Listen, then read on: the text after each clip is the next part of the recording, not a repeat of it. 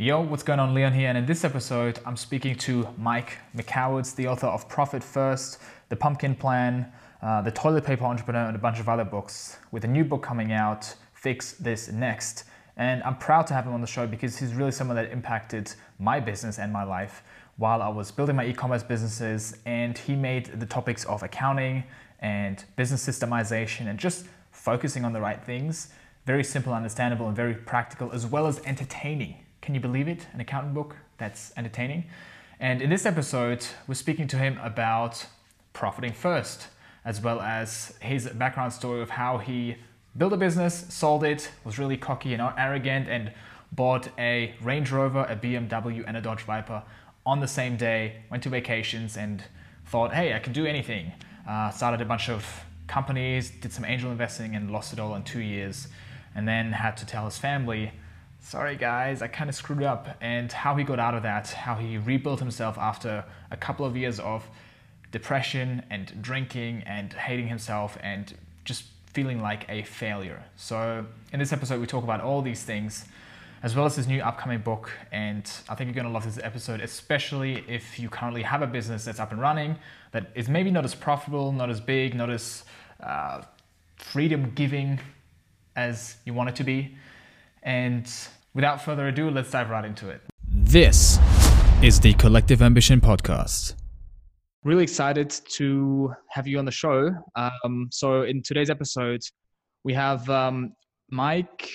Um, my my cow has tits. is um, my my my poppin zits? or what? Sorry, it's I'm a bit nervous. What, well, your... it felt like a throwback to grade school because those were my nicknames. I was uh, Mike. My cow has shits. Mike Poppinzitz. Mike Michelob Schmitz. Uh, it's pronounced Michalowicz, but honestly, no one can. So I go by my nickname, Mike Motorbike. That's the easiest one. It's call me Mike Motorbike. yeah. So today we are going to talk about overcoming traumas from childhood bullies. right. Exactly. Exactly. Uh, yeah. I didn't have any of that. I have a pretty yeah normal last name. Um, but uh, yeah. So for those of you listening who are wondering what what what is this? Um, so if you check out Mike Michalowicz's website, uh, you'll see that next to his name, I just encourage you to to check it out and, and click the the sound uh, icon next to it. But uh, yeah, for those of you who don't know Mike, um, Mike is the author of quite a few books who I absolutely loved. One of them is Profit First, which has really impacted me, especially when I was starting my first business, um, which I've also now sold. And then seeing a similar transition that you went through, that I went through as well, where you start thinking that, oh, I have a lot of money now, and then you start wasting a bit of it. Also, another book, uh, Pumpkin Plan, loved it as well. Uh, Toilet Paper Entrepreneur. And you also have a new book coming out next year, which is going to be called Fix This Next. Fix This Next. Next. Nice. Cool. Yeah. Um, I'd like to jump in by just having you tell kind of like your backstory of how you got where you are now, um, sure. specifically in terms of um, yeah the backstory that you gave in Profit First, because I think that's really good... oh, okay. Sure, I'll, I'll, highlight that. So the the bullet points that go on CV are I've been an entrepreneur my entire life ever since I graduated college. I've grown and sold a couple companies. Uh, I had a Fortune 500 exit. I had a uh, private equity exit, and uh, I operate a few businesses today those though are simply the bullet points on the CV. I, think the compelling or interesting part of my story is what I wrote in the book is I lost all my money. So as I was operating those businesses, they were never sustainably profitable. I was cocky and arrogant, thinking I knew all of the elements necessary for entrepreneurial success, but I didn't. And it was actually after I sold my second company, I started a third business, which was a, as an angel investor. I started multiple companies. I was throwing money into these businesses because I was so overly confident myself. And I, I wiped myself out. I actually lost my home over this. I lost all my possessions. The only thing I didn't lose was my family. And I um, became the darkest period of my life, but also it's interesting how these dark periods in hindsight become the most revealing, uh, probably the most important parts of our life.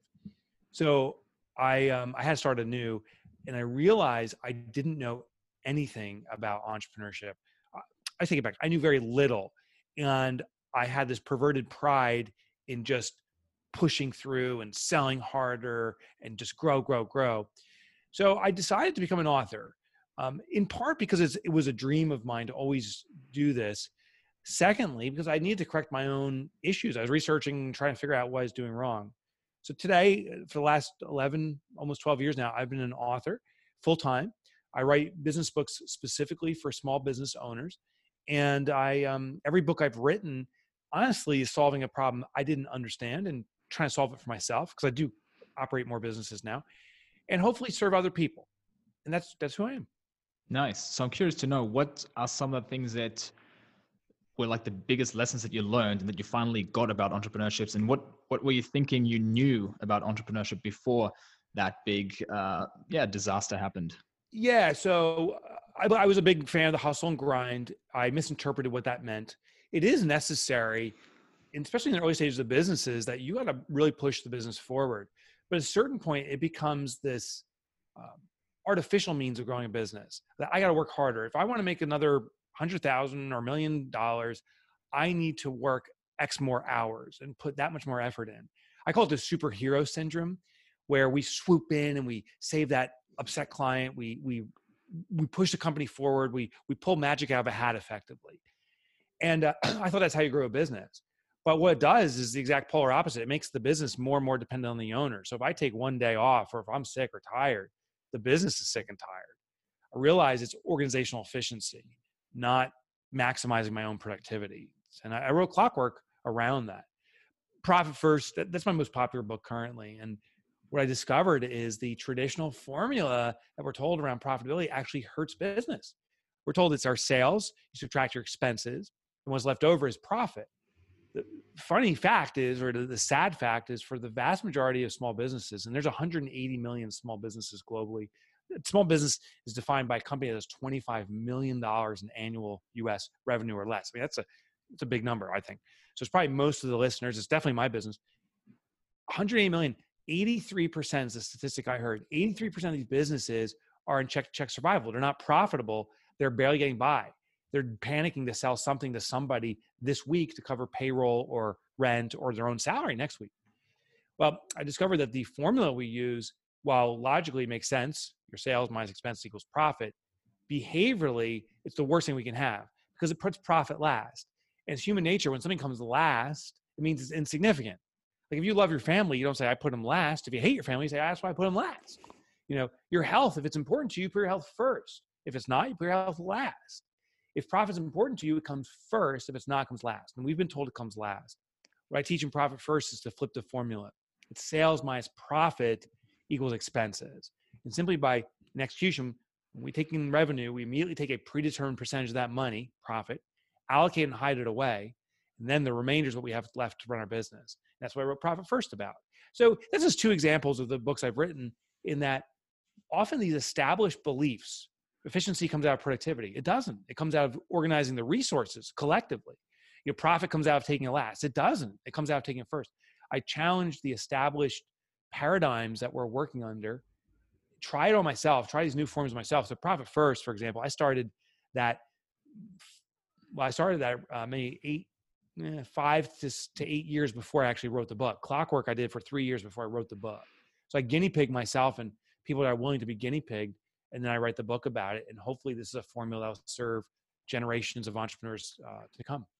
Definitely. I mean, it, it really helped me. And I can sing you a song about this whole phenomenon, phenomenon of not being profitable and you think you're profitable yeah. because I used to be in e-commerce. I sold my business also last year. Oh, congratulations. Um, thank you. And I also made similar uh, experiences where you have that pile of money all of a sudden and then you start spending left and right and then all of a sudden you have three gym memberships which you're not using and you just keep them running and it's just you wasting money so that's also something that i experienced as well but the biggest thing was really while i had my e-commerce business i had so many friends as well who were in the same industry they also had an e-commerce business that ended up making millions on paper in revenue.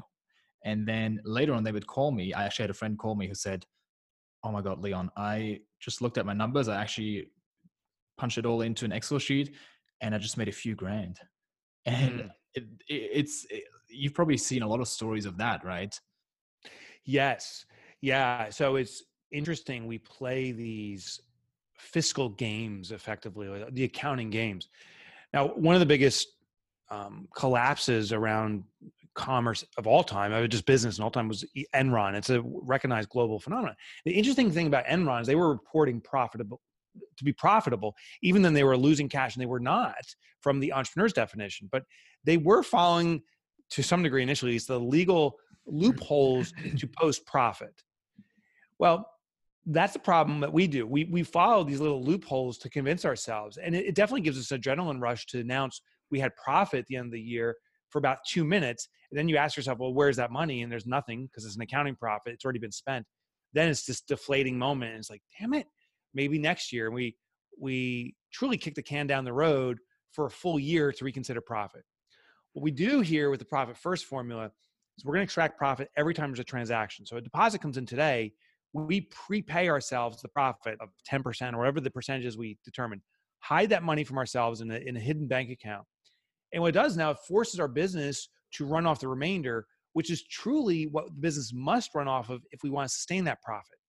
We're basically reverse engineering profitability. So if you want to have a 10% profit, this is what you must do. And it starts forcing us to work within the parameters of what's truly available to operate our business. The interesting thing too is with the money allocated, that profit allocated, we now have a cash profit, the definition that entrepreneurs use. You know, I talk to any entrepreneur, like, did you have a profit this year? It's yes or no. But the definition of it is, did I take cash out above and beyond a normalized salary? If not, you know, then it's just a shell game. It's a phantom profit. So profit first is using what I think is the entrepreneur's definition of profit, cold hard cash waiting for you to distribute to you, the owner, as a shareholder of the business, as a reward for operating or running that business. We also, and I talk about this in the book, we also take a normalized salary. So profit is different than salary. Profit is a reward for being a shareholder, for starting the business or investing in it, for serving your community, your employees, our world. The owner's comp is another account I talk about in Profit First, which is a normalized compensation for the owner of the business to pay them because inevitably the owner is the best employee in the business. We got to ensure that we're paying them accordingly. Mm, makes a lot of sense. I mean, especially in finances, I think it's really important that we put some systems in place or a plan or something that we stick to because it's so easy to get carried away and just let our human emotions screw it all up. Um, especially yeah. when you're selling a business. I mean, what what did you what did you uh, spend your money on, and and what were some of the decisions that you oh, made? like I was such an arrogant jerk. I uh, when I sold my first business, I, I made adequate comfort money. My sold my second business, for me, is the most money I ever had in my life, and uh, so I decided now I need to represent the new standard. So I started off with the trophies. I bought a Land Rover, I bought a BMW, I bought a Dodge Viper, all of them on the same day, just get you a sense of how oh what, what, a dick I was, a total dick. I uh, I remember we got a, a sabbat, we went on a sabbatical in Hawaii. We got a house out there on a private island, and I moved into an expensive town, probably one of the more expensive towns in New Jersey, the state I live in. And um, I just felt like I needed to show off my success. The other thing I did too is I had this new belief that grow a company and sell a company is how you make money, pump and dump. So I decided to become an angel investor. I started almost 10 companies simultaneously. It was a disaster. I had no right to be in that space. I had no clue what I was doing. It was businesses were in disparate industries, so they didn't complement. And all of them, except for one, all of them were out of business within six months. I was just blowing money. It took me you know, good 15 years, I think of owning businesses, maybe a little bit longer, to achieve uh, as, a, as a millionaire in my early 30s. So, um, so maybe it wasn't 15 years, maybe it was about 12 years. I got there. And then uh, it took me less than two years to evaporate all of our wealth. And it was, it was humbling. Um, I, I, had to, I, I kind of shared a story. I had to go home to my family to tell them we we're going to lose everything.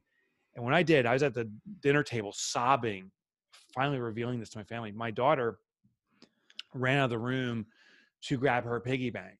And she ran back to me and said, uh, Daddy, I'll support our family if you can't. And that, that's how bad it was. She was nine years old, feeling compelled to support us. And um, I went through two years of depression during that, right after that. Um, became a drinker, um, just really just lost control the beauty though and why i love that period of my life now or at least why i appreciate it i wouldn't wish that experience on even my worst enemy but in retrospect that experience gave me clarity is I don't know much about entrepreneurship. I have so much more to learn. And a lot of the established notions I was working under are fruitless. You know, this concept, one thing we hear perpetuated in the entrepreneurial society is the how big is it question. How many employees do you have? What's your revenue like? And we laud growth of a business. You look at the cover of Inc. magazines uh, or, or uh, Entrepreneur magazine, you always see these wildly successful entrepreneurs inevitably defined by the size of their business, not the health of it. You know, these, these people could be losing money left and right, but we we laud them because of their size. And I think that's the worst parameter to use. In fact, even and I'm not retaliating against it, but the I think it's called the Inc. 5000, like that listing, that contest, which is an, an international contest and, and kind of revered. The, the challenge with it is it always measures one thing growth. It ignores the health of a business. So I'm trying to give that balance to it. I, I believe the most important thing is a healthy business. I think the conversation between entrepreneurs shouldn't be how big is your business, how many employees you have. It should be how healthy is your business, how, how consistent is the bottom line. You know, that is the impressive number in my my regard. And that and that's why we started a business in the first place. Like I started a business for financial freedom. So shouldn't it be consistently profitable? So that's why I did what I did. Yeah, definitely. Um, it's funny that you say that that you got into um, uh, angel investing because a friend of mine, he's uh, also in e-commerce. He's going to be selling his business for a few million now, mm-hmm. and he's also like, "Hey, I'm, I want to do some angel investing after that." Sure. I, I just told him like, listen to this episode. Maybe not. yeah, yeah. I'm actually going to send him this episode. Like, yeah, make sure he knows what he's getting into. He he doesn't, but he thinks because yeah. we we have phone calls sometimes, and he's like, "Leon, you know how it is now. We've built this thing up now." We've built our first business. Now we can just do anything. And I'm just right. like, yeah. He, he sounds very, very human because that's the normal. Yeah. It's, it's called an affirmation bias. What we do is we want to set a belief for ourselves. Hey, I, I could, I could be successful in business. That's what I believed about me. And I looked back and said, well, see, I have a proven track record, two exits. I mean, who does that? Clearly, I know my stuff. But when you peel back the onion, those businesses, when I operating, operated them, they weren't healthy financially. I was lucky in hindsight. It was good timing to get the two exits the right buyer was in the right position at the right time to acquire a actually struggling business. Both of them were not healthy. They were growing, they had good revenue, horrible health. And uh, this affirmation bias kicks in and says, oh, clearly I'm so smart. And we ignore all the other uh, counter information. We only uh, uh attract the supportive information, say that's, that's the proof. And then we, then I went into a thing that was a total failure. So just, uh, I want to heed people to heed warning um, of our own affirmation bias. It's very human, but we can make a grand mistake that can be costly. Yeah, definitely. Um, I've experienced the same thing actually, where I, I felt the same way. I was like, I'm just going to start this next thing now. And then it was a really humbling experience where, hey, this is a completely different industry. It's something completely different that I'm doing now. And it was very humbling. Um, and uh, I would tell anyone that's selling their business uh, to really take some time off and really look at where do you want to go next? Because what i did was i just want to get into the next thing as soon as possible and just thinking way too short term. I don't know if you have any you probably do uh, any advice for people who are selling their business what not to do what to do um, because there's a lot of people that i know that are currently selling their business that are also listening to this podcast. So yeah i, I do. The, the most sellable business is actually one you don't want to sell which sounds kind of crazy but that's the absolute truth. So if you feel compelled or desire to sell it, it means you're starting already to decrease the valuation of retaining it, which reduces your ability to negotiate effectively on your behalf. Um, there, there's an old saying: "The prettiest girl to dance is the one that's already dancing." Right. So you get attracted to something that's already, or someone in this case, that already is uh, is not available. So with our business, make it a business that you first love Secondly, make sure that it's highly profitable and yielding a lifestyle that you want. You achieve those two things, that is very sellable because other people want a business that they want and is making a lot of money. So now they want it. But the thing is, you'll also want it. And so now you're in this position saying, you know what, I don't need to sell it. I don't really desire to sell it. And then someone has to give you a sick offer in order to compel you to sell it. And that's what you want. There's a lot of talk about valuation, saying, you know, we're going to be a three times EBITDA because that's what the industry does. Blah, blah, blah, blah, blah yes, there's truth to that. But in the small business market, your valuation is real simple. It's what is someone willing to pay you and what are you willing to accept? That's the definition of true valuation. all these theoretical things, while they can be guiding principles, it's really is someone willing to depart with the amount of money that you're willing to accept. And if you match, that's the value of the business, especially in the small business market. So that's one thing. The second thing is you also want bidders. Uh, the more people that's interested, the, the more value you'll get because it's human nature when something is less successful it becomes more valuable. When they they the outside acquirer sees that there's other acquirers in, interested now their valuation goes up. It's an emotional game. So make it so strong and healthy that you want to keep it forever. Secondly then when the opportunity comes and someone wants to acquire it say or go public with this and get other bidders involved and then they'll have to give you money that is so compelling that you're willing to give away what you love to do that's how you sell a business. Yeah it's great to hear that you confirm what i've told my friends and uh, now there's some more authority behind what i'm saying because yeah looking back exactly the same thing especially when it comes to the bidders at least getting two offers because if you only get one offer they they need to be competing for the business right? Um, totally. yeah yeah and uh, whenever you even if you don't think of selling your business you should approach it as if you want to sell it because preparing a business for sale simply means having a healthy business that's really cool and cool to have. Yes. So whether you want to sell or not, build it as if you want to sell it, like like yeah. you're selling a product. Make it really good. Yeah, and my only tweak to that is I wouldn't say build it as if you want to sell it. Build it so it's sellable. And the, my only tweak is that I want you to love it. But to make something sellable is it cannot be cannot be dependent on the owner. You know, when when a business depends on the owner, it's not turnkey. So now the acquirer is to say, well, if I buy this business, it's really I'm buying this owner to keep operating. And the day they're sick or they get hit by a bus, the whole thing's done. That's a huge risk. The most acquirable businesses are turnkey, meaning if the owner is absent, uh, the business keeps humming along. And you know, look at McDonald's. I mean, a prolific company. Go to any McDonald's, and I actually do this. I'll walk in, I'll ask the cashier when I go to McDonald's, "Hey, may I speak with the owner real quick?" And they'll look at me kind of like, mm, "Are you kidding?" Because the owner's not here the owner doesn't cook the burgers or doesn't you know put the fries in the fryer and they're not in the glorified closet that they call a uh, office that's the store manager.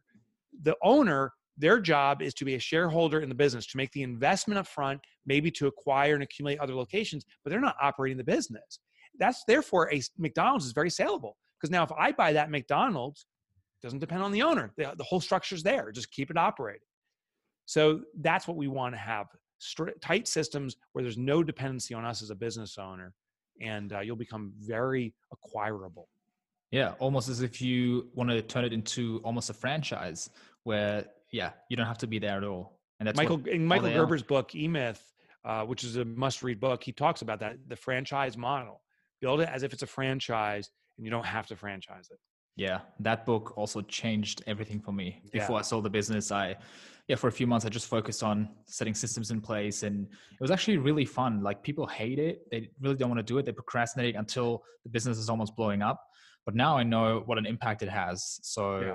it's actually I actually enjoy it because I know this is going to change uh, my business. Yeah. Um. So going back to your period of depression and and really being in that in that really bad situation that you got yourself into, how did you pull yourself out of that? What was the process like? Was it like a something? Was it like a moment where you said, "Okay, now I'm pulling myself up," or was it a gradual improvement? Gradual or? stuff. Yeah, I did find a tool though. So the moment in retrospect was the day my daughter put the piggy bank down the table. I felt so defeated, but it also built an internal anger toward myself. That that's what triggered the depression, but also an unwillingness to stand for this anymore. It was to me such a traumatic event that it became life defining. Um, it was so abrupt and painful. But then I, I started here. What I started doing was I started drinking to kind of squash the pain. I, I didn't sleep well, uh, self medicating with booze. What was interesting is a friend of mine came to me and, and I, I was, thank God I was candid with him. I said, I'm really struggling here. And he suggested I start journaling. Now, I thought a journal was like for success is like, you know, I got out of bed today. Wow, check mark, you know, all these things. I, and so that's what I was doing. And I'm like, this is the worst thing um, he said, no, no, a journal is just to empty your thoughts. He goes, regardless of the, what the thoughts are, just write them down. And this became my counselor. So I wrote some of the angriest, nasty thoughts about myself, about people around me, to place blame, God. I just just wrote. sometimes some of the pages are like just kind of ripped because I was pushing the pen in so hard. Here's what was fascinating about that, and I still journal today as a result of this, is sometimes after I wrote down all those angry thoughts, I would feel this relief just because I had vented the steam. And sometimes the relief would be like for five minutes and I start getting angry again. Other times it was for five hours or maybe even five days. But that period of time became the first moments I had of clarity again. And I could start moving forward. So I had five minutes of relief just to do something that was productive or five hours or sometimes five days. And then I start being productive again. And when I started feeling the slip again, I would just start writing. And uh, that became a really powerful tool for relieving the distraction. I would argue of all the things I did, that was the most effective for me. The success was a very gradual, long play. And I think that's true for any business. So as an author, I, I, didn't come out of the gates and like next day, like, oh my God, this guy's wildly popular. I still have a long, long way to go. The popularity is increasing. Um, but the successes I've had, or the popularity of Profit First in particular, Clockwork now, is a result of you know 11 years of consistent, persistent effort. It's not anything like an overnight luck shot, you know, pot shot, and it just worked. Wow, that's really interesting. So, what type of journaling do you do now? Is it literally still just the putting out the thoughts, or do you ask yourself specific questions, or do you do anything else uh, with that? Yeah, it's predominantly. So I do both, but it's predominantly just putting out the thoughts. Whatever's occupying my mind, just write it down. So sometimes it's there are positive thoughts, and even in the even in the struggling period, sometimes there are positive thoughts or ideas I had. So any thoughts that are on mind, I do that.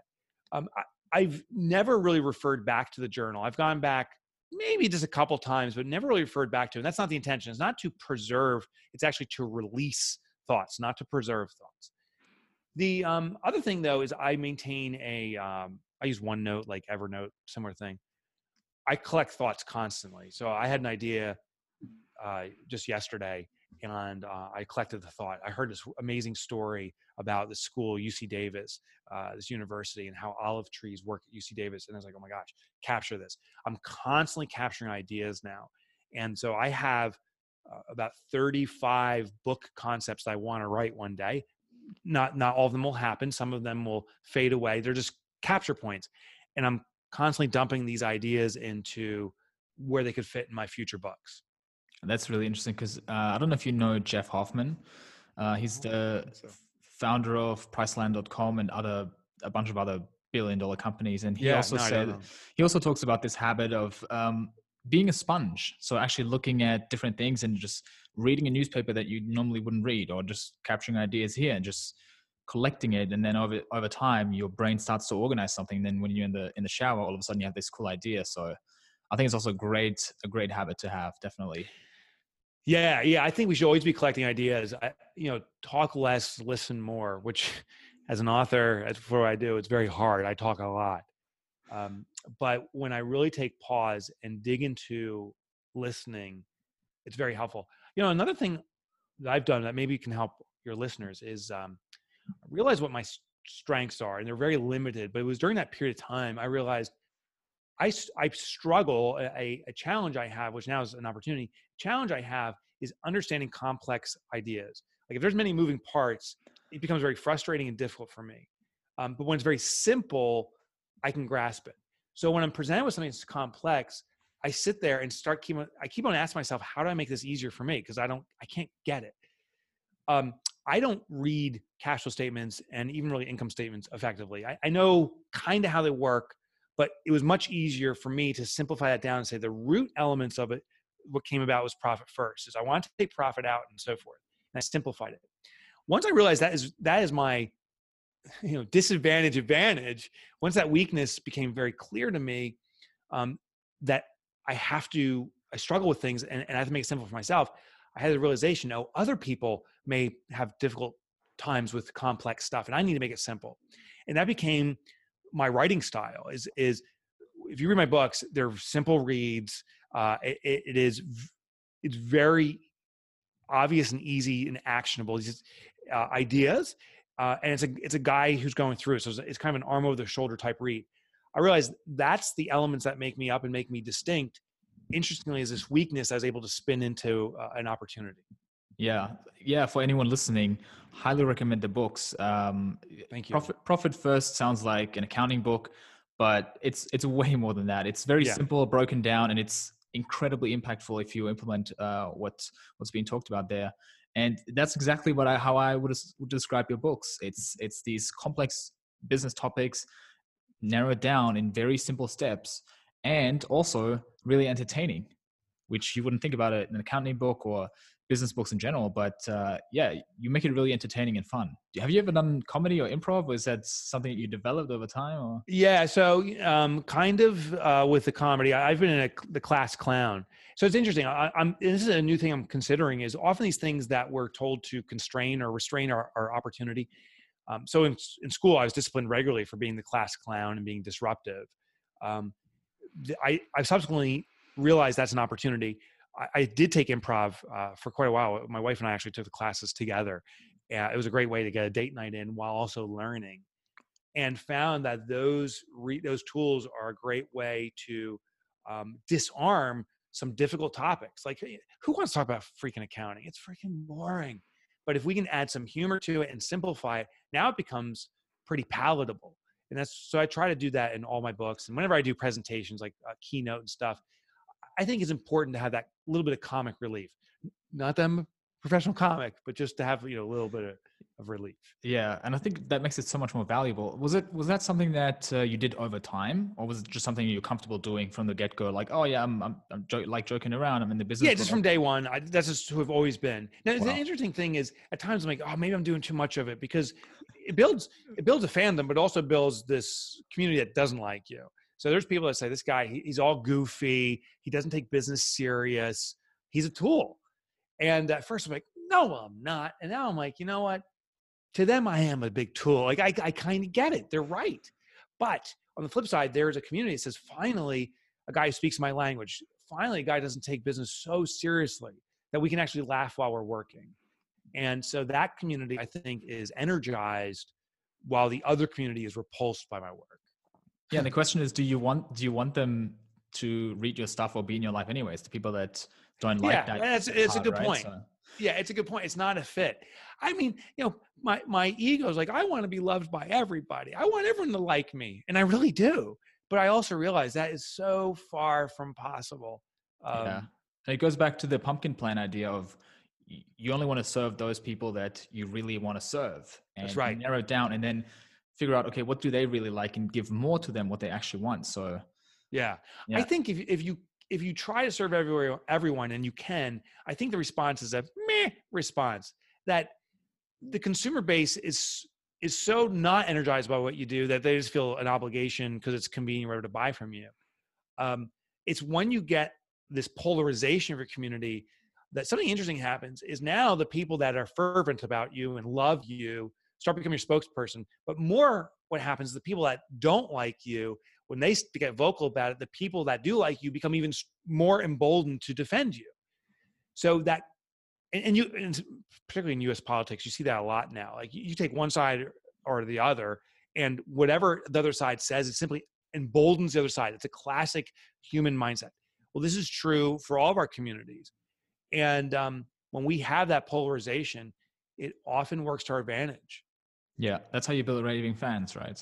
Yeah, That's how you build raving fans. yeah. by building not raving fans by, by Yeah. having both. Yeah.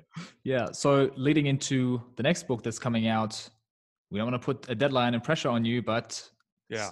early next year. Early Uh, next year. So the book is it's done, it's done, it's written, but 'cause I work with a like a traditional publisher. It just takes time. So the Mhm. book's done. It's ready to go. I am perhaps more energized about this book than I have any of the other books I've written, including Profit First, including Pumpkin Plan. Mm. And um, what's so I'm so excited about this book is I believe, and this is the thesis, that the biggest challenge entrepreneurs have is we don't know what our biggest challenge is. What we do is we come in and we're a firefighter. We're, we we look for uh, flames and, and issues in our business, and we we we put the fire extinguisher on there before it becomes this inferno, and we're constantly putting out fires. But the result is the business is careening forward and it's never going down a direct path. It's just going all over the place. Many businesses take three steps forward, two steps back, or two steps forward, and more often three steps back, and the owner gets frustrated. At any given moment, there's one thing inside the business that will have the greatest impact on serving the business, right? That's just the definition of the most. So there's one most important thing. The question is how do you pinpoint it? So fix this next. I uh, studied Maslow's hierarchy of needs and discovered that there's a translation to business. There's a certain sequential structural need that needs that business have. And this tool acts as a compass. When you come in in the morning or you're facing any issue, we just look at this tool and we go through a series of you know questions to reveal what is the big biggest most impactful need the business has now you work on that and you up level your business then once that uh, is addressed we go back through this system we identify what's the next most impactful need and now we're putting you know one foot forward ground foot down one foot forward and, and we start marching forward exclusively as opposed to careening around and stepping back so it's kind of like uh, having different stages depending on where your yes. business is right now yeah, I call them levels. Now, the interesting thing is, it's not like a ladder. So I think the traditional business mindset is, you know, once I master step one or level one in, in the fix this next is sales. Like every business must have some source of inbound cash flows, the creation of cash flow. Level two is profit, which is the retention of cash, which brings about stability for a business. You know, we think is once we have sales mastered, now I'm going to figure out profit. Once I have profit figured out, now it comes efficiency and other levels, and we keep going up this ladder.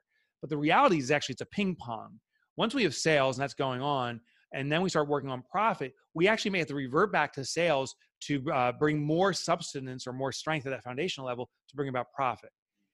Uh, and then once I have profit there, uh, the game's not over; it's just starting. Now I have to work on what I call order, which is this uh, this organizational efficiency that we're talking about before, and then we have to talk about impact and legacy. It, it kind of keeps going. But think about impact. It, the impact is the idea of impact is that we're serving clients not through a transaction but for through transformation we're doing something more than providing that commodity we are changing their lives in some way a lot of not-for-profits set out and say you know we're going to resolve cancer and they're focused on the impact level but they don't have the foundational levels in place there's no sales or you know donations that are charitable income that's coming in there's no profitability which translates to sustainability for a not-for-profit so a lot of businesses try to leap up ignoring the base and the business is screwed other businesses start focusing on the base when a higher level needs to be addressed. Classic example, and I bet you a lot of listeners experience this, is the business isn't profitable. You're not taking home money. So we def- our default concept is, oh, I guess we need to have more sales. So we keep on increasing sales. But the problem is sales actually translates to stress. The more sales an organization has, the more obligation that business has to deliver on that promise, which is stress. And it often translates to the owner then taking on more stress. So more sales is more stress. When we have a profit problem, there's usually a fundamental issue with margin or cost control. We actually had to tweak those levers and not focus on more sales. Yet by default, we revert to more sales. So this book, Fix This Next, is about this entrepreneurial compass. It, it, it levers our instinct and gets us channeled to go in one direction consistently to grow and keep a strong foundation in the business. Nice. I'm really excited uh, for it. And it really sounds like you've, uh, again, taken something complex and made it simple and very practical for people to implement. I hope so. I, you know, to me, I think this is the most important concept I've ever developed. We'll see what readers say. They may say yes or may not. You know, only time will tell now. Um, but I believe it's the most important thing. We need to know what to do. Uh, some people will come to me and say, Mike, you know, I, have heard of your books. Which one should I read? And I used to say, oh, read Profit First or read Clockwork, or you got to go back to the Toilet Paper Entrepreneur. But what I was doing was simply just my own bias was kicking in. The question I now ask was someone says, What should I read? I say, You know, what's your problem? What's your biggest issue to your growth? What's your roadblock to achieving what you want to achieve? And sometimes they say it's efficiency. I'll say it's clockwork. Other times they say it's HR. I'm like, I haven't written the book, but there's a great book called Topgrading. You know, check that out. And so this is this concept so important to me because I think we'll finally pinpoint the thing we need to do and not arbitrarily do things because other people said so or if our gut alone says to do something. Yeah, it's Warren Buffett and Bill Gates who independently said it. Uh, uh, yeah, that the the key thing for their success was focus, and I think that's what the book does. Right, it helps you focus on okay, what's the most important thing? Because there's only there's always only one thing that's the most important thing. So exactly, yeah. that's exactly right. It's, it's the definition of the word most, and uh, we have to work in sequential order, and that's what this will do. Yeah, beautiful. I'm really excited for it. Um, yeah, where can people find out more about you? Obviously, your books. Uh, yeah, yeah. So my books, um, the website. I won't say MikeMichalowicz.com, even though that's my website. It's Mike Motorbike because that's the one we can remember, and it rhymes. and that was my nickname in high school. So go to mikemotorbike.com. And uh, here's the, all my books are up there. There's chapter downloads. I think what's interesting is I share the chapters, what I call the impact chapters. So it's not just like, you know, fluffy stories. You will actually get results by reading these free downloads. I used to write for the Wall Street Journal too, so you can get that content. And I'm a, bot, a podcaster and a blogger. So if you go to mikemotorbike.com, click on get the tools, click on that button, and uh, I'll hook you up with all that stuff in one email. You'll get everything. Awesome. Perfect. Thank you very much for coming on, Mr. Mike Cowtits. thank you, sir. Yes. okay. Thank you very much. Thanks for listening. Bye bye. All right. So I hope you enjoyed this episode with Mike Michalowicz. And again, I really do highly recommend his books, especially Profit First. It's not just a book that's, oh, could be cool to read. It's actually something that can be really crucial to the survival of your business, even if you think you're doing well. Because you might not, because there's so many stories of people who think they're doing really well and look at all these revenues and all the money that's coming in without looking at the money that's actually going out of their account uh, month by month, and then nothing really uh, is there at the end. So read it. It's also fun and entertaining, simple. And the pumpkin plan as well. Really loved that one. Narrowed it down to what you need to focus on, as well as yeah, keep an eye on the book that's coming out, which is Fix This Next, which I'm really looking forward to. Definitely going to buy it and read it and recommend it to probably everyone again that I know. And if you enjoy this episode, then please leave a review on iTunes, leave a like, a subscription wherever you are consuming this content right now. Let me know if there's anything that I can improve on. And yeah, again, I'll see you in the next episode. Bye bye.